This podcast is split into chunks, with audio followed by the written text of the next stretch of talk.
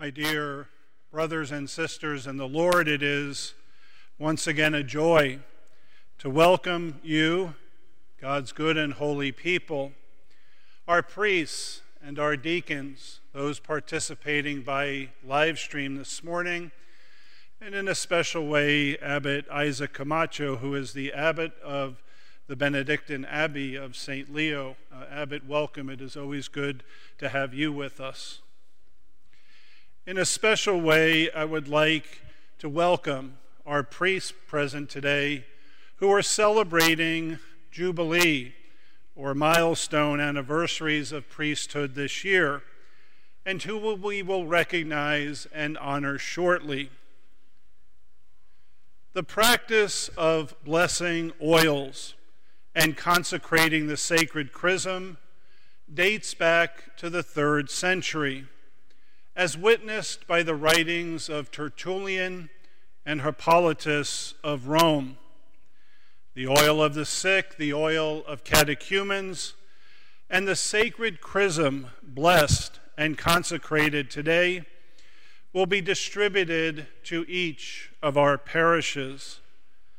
The fact that the oils are blessed and consecrated by the diocesan bishop at this singular diocesan liturgy is a further sign of the unity and communion that a bishop shares, not only with the parishes, but also with the faithful of our diocese, and that our parishes share with one another. The oil of the sick is meant to strengthen and heal those who are suffering from various forms of infirmity. And the words of the blessing bring forth this meeting as I will pray, so that by your holy blessing, everyone anointed with this oil as a safeguard for body, soul, and spirit may be freed from all pain, all infirmity, and all sickness. The oil of catechumens is used for those who are preparing for baptism and in the sacrament of baptism itself. The, it is given to us to cleanse and strengthen. During the blessing of this oil, I will pray, graciously bless this oil and grant courage to the catechumens who will be anointed with it, so that receiving divine wisdom and power, they may understand more deeply the gospel of your Christ. And finally, the sacred chrism, a mixture of olive oil and fragrant balsam, is used in the sacraments of baptism and confirmation, the ordination of priests and bishops, and the dedication of churches and altars.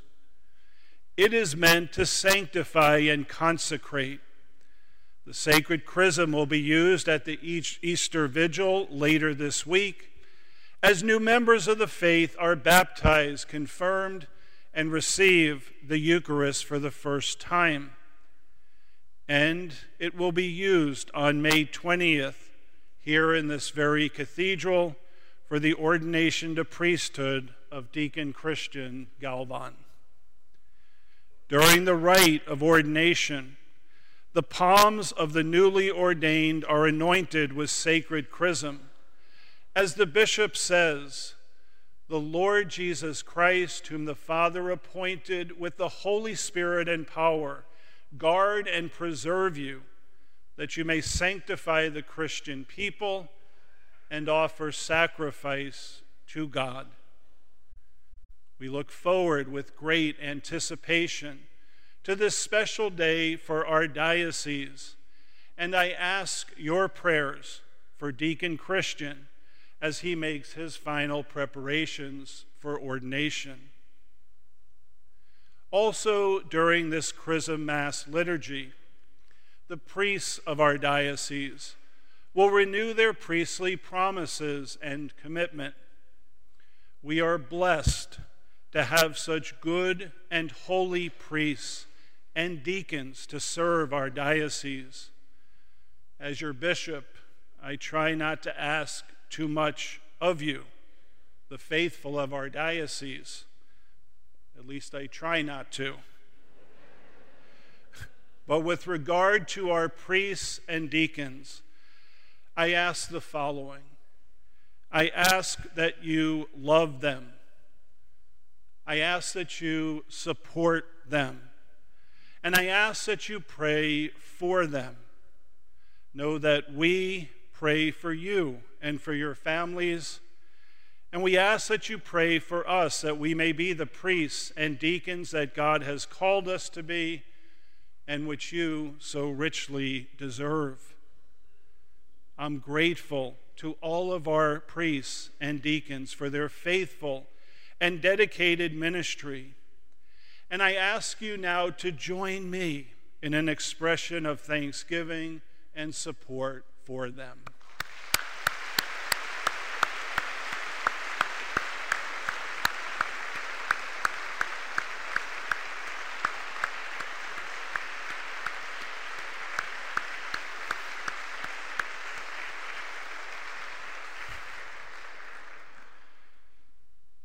Pope Benedict, uh, in his homily at the close of the year for priests in 2010, said the following quote, The priest is not a mere office holder like those which every society needs in order to carry out certain functions.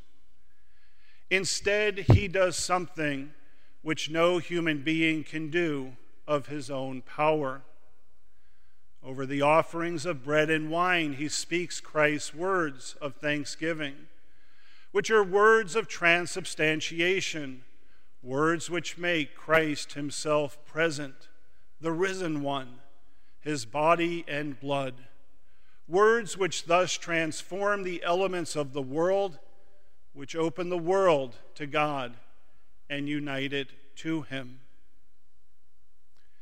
My brothers, of all the things that we do as priests.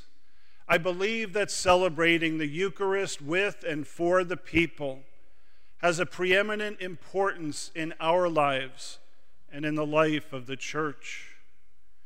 It is good for us to remember this during this time of Eucharistic renewal here in our diocese, our parishes, and our country. God has called us through our vocation to priesthood to be instruments by which his Son is truly made present in the world today, in the Eucharist, which is his Son's body, blood, soul, and divinity. The Eucharist is the source and summit of the Christian life, since it makes present the passion, death, and resurrection of Jesus Christ and is a foretaste of the heavenly banquet. As St. Augustine so eloquently expressed, O sacrament of devotion, O sign of unity, O bond of charity.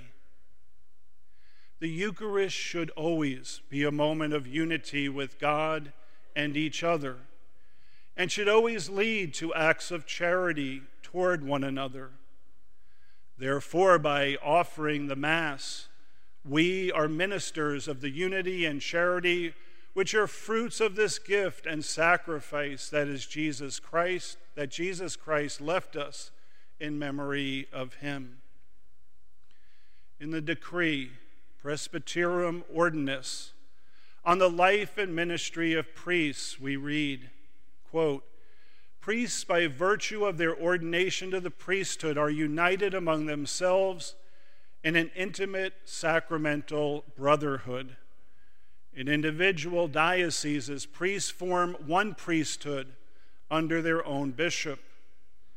Each and every priest, therefore, is united with his fellow priests in a bond of charity, prayer, and total cooperation. In this manner, they manifest that unity which Christ willed, namely, that his own be perfected in one, so that the world might know that the Son was sent by the Father. Close quote. I hope and pray that you find strength and encouragement, as I do, in the brotherhood that we share. This bond of charity, modeled on the very Eucharist, we celebrate.